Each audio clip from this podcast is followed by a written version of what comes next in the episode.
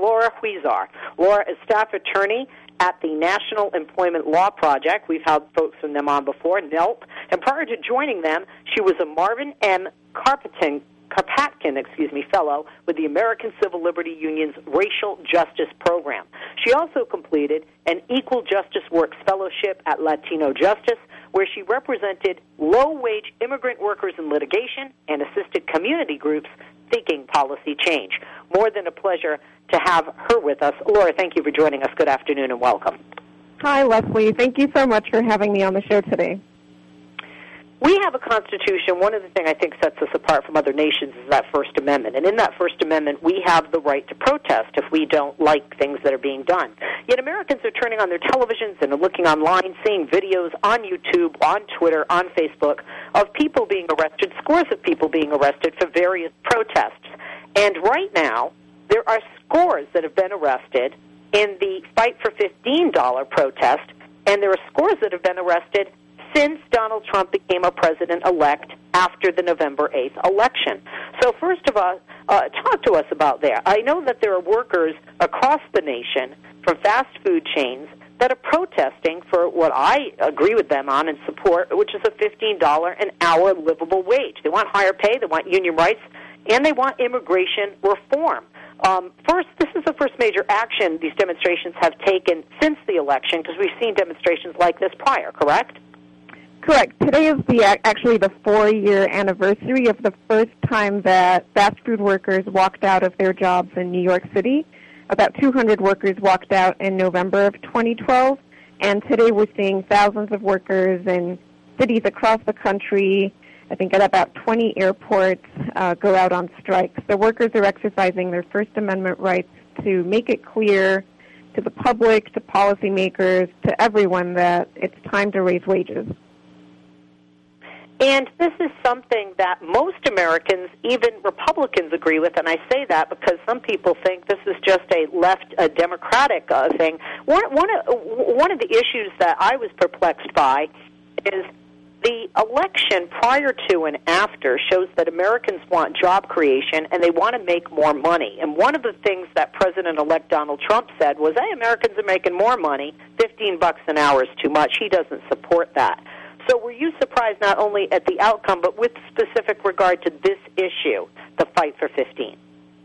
We haven't been surprised, and this past in November with the election, we saw four ballot initiatives in Colorado, Washington, Maine, and Arizona all win, um, or all uh, they were all adopted by voters.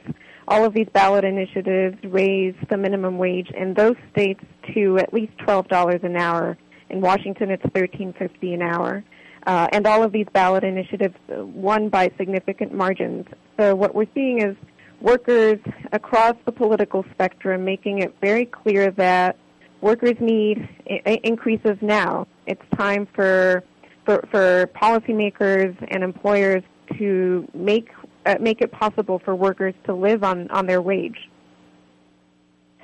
When we look at uh, fifteen dollars an hour, um, you know, and why this is uh, from uh, fast food chains. This is an area where people who don't have a college degree might to get a job, or people um, straight out of school who can't find a job elsewhere, or just you know come straight out of high school. Moms who re-enter the workforce after having children. Um, you know, these, these are, but they're not only you know, you know, entry level positions. It's just there's there's so much. As a matter of fact, the McDonald's down the street from where I'm sitting right now, they are hiring but how can somebody go get a job there when it's not enough to pay the bills in major cities like I live in, like Los Angeles? Right. There is a big misconception that low wage workers or minimum wage workers in this country are young workers or workers for whom it's their first job. But what we're seeing is that 42% of workers in this country make under 15 an hour. They're disproportionately women and people of color.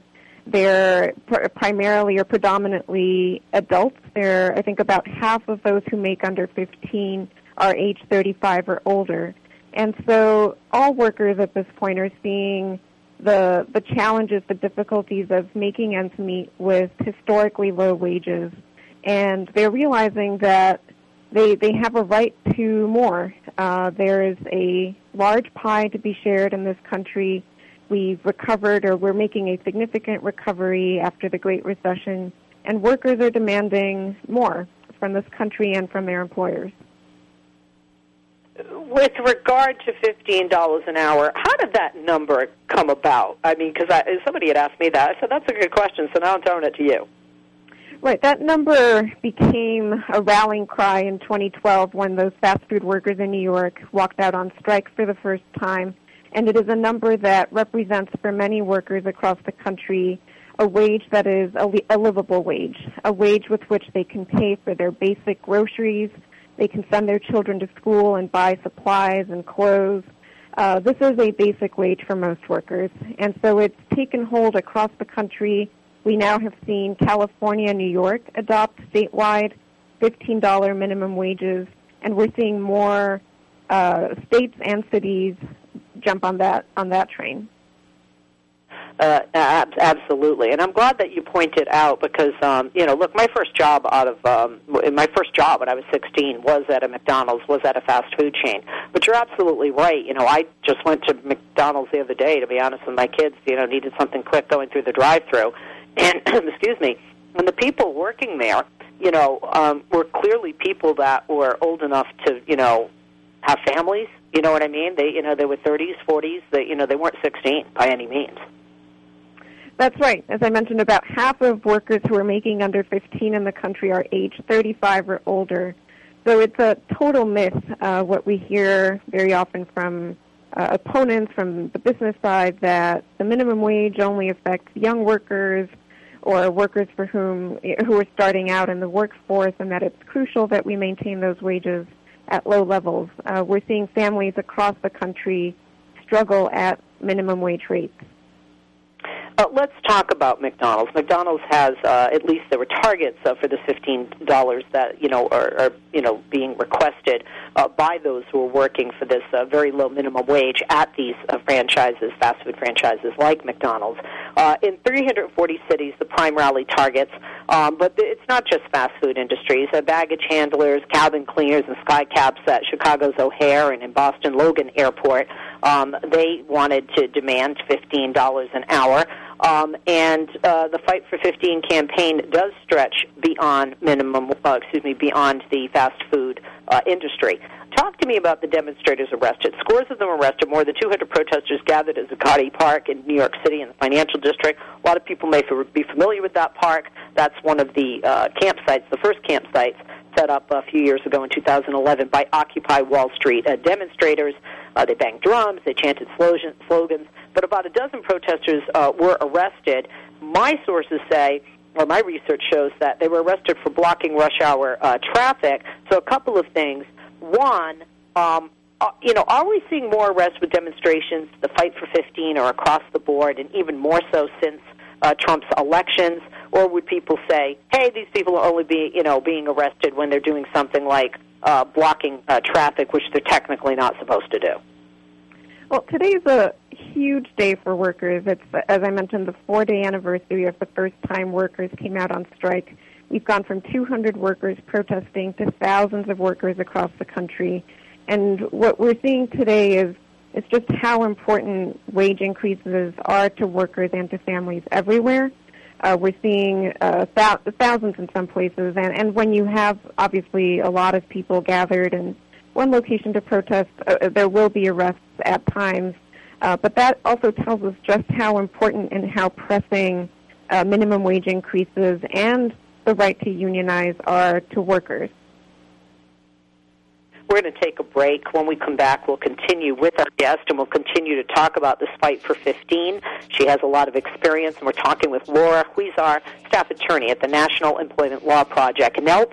By the way, you can follow them on Twitter at NELP News. Also, also follow on Twitter the Fight for 15 at Fight for 15, and that's Fight for One Five. The website for NELP is NELP.org, and there's a website for Fight for 15, Fight for 15, Fight for One Five.org. Back with Laura, back with you right after this.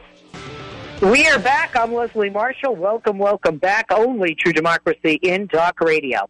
We are talking with Laura Huizar. She is staff attorney at the National Employment Law Project, NELP, and we are talking about the fight for 15 and more so scores arrested in the first Fight for 15 protest since the Trump win. Would you say, Laura, thank you for holding welcome back, that we have more people arrested since Trump was elected, uh, looking over uh, now versus last year in the people protesting nationwide for this fight for 15?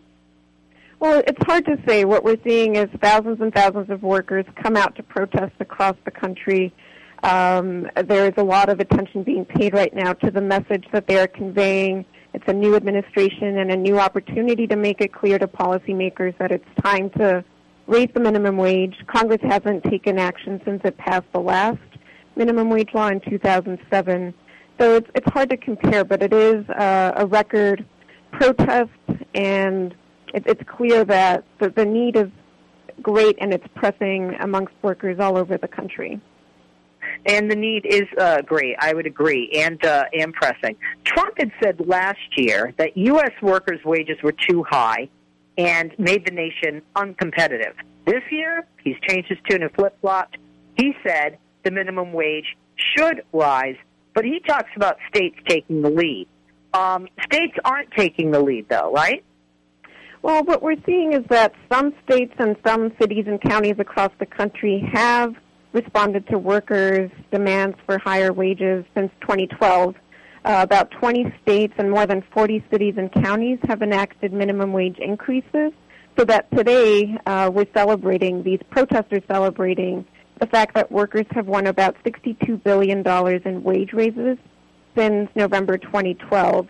But we're also seeing that there are 21 states in the country that are still pegged at the federal minimum wage, which is only 7.25 an hour. Uh, those states are not responding to workers' demands. They're not making a difference for, for workers' lives, uh, or haven't in the past. And so this is an opportunity to make it clear that we need change everywhere. Let's talk to Paul in Washington, line two, listening on Spreaker, um, which is through our website, lesliemarshallshow.com, a division of iHeartRadio. Paul, good afternoon. Thanks for joining us. Question or comment for our guest? Okay, well, uh, some surprising things, not for your guest because she doesn't know me, but perhaps to you, Leslie, since you do. I think it's time to scrap the federal minimum wage. Get rid of it. I'll tell you why. You know, we keep talking about people who don't vote in their best interests. And I wonder if it's time for Democrats to chuck those people, get rid of them. These people voted for Donald Trump.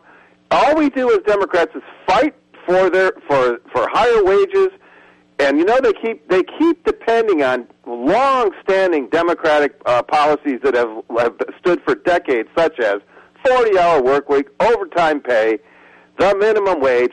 Let the Republicans get rid of it. And you, uh, your guest, I just heard say that 21 states are still down to the at the federal minimum wage of 7.25, which is pathetic.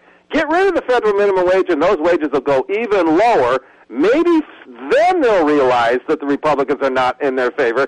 And on the other side of the uh, of the coin, so to speak, the blue states, such as Washington State, where the $15 an hour all that started, our minimum wages are not going to go down because they're still at a state by state level.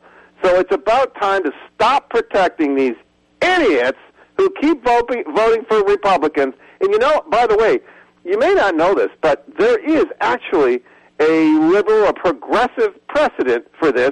Samuel Gompers, no strange name to labor, he was the very first president of the AFL.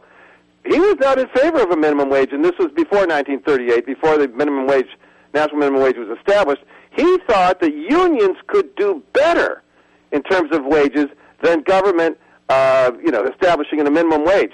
Of course, uh, you know, we see what happens. Unions have been destroyed, so I don't know where workers are going to go, but they keep depending on the Democratic Party, and I'm about ready to tell them, get lost. I'm not protecting the working ignorant anymore. How do you like that, Leslie? All right, very interesting. I would love to hear what our guest has to say about that. Uh, what do you what do you think about Paul's uh, proposition? Get rid of the federal minimum wage, and that truly would give the power to the state. Or not a good idea? Well, thanks, Paul, for, for calling and for your question. I think that one interesting thing that came out of this election is that voters in those four states with ballot initiatives that will raise the minimum wage in those states uh, they voted across party lines. They, they all won by significant margins In Maine, for example, the ballot initiative there to raise the minimum wage to $12 won with 55% of the vote. We saw that some people voted for the minimum wage increase and did not vote for the presidential ele- election. So we're seeing that raising wages is not entirely dependent these days on what party one person is aligned with.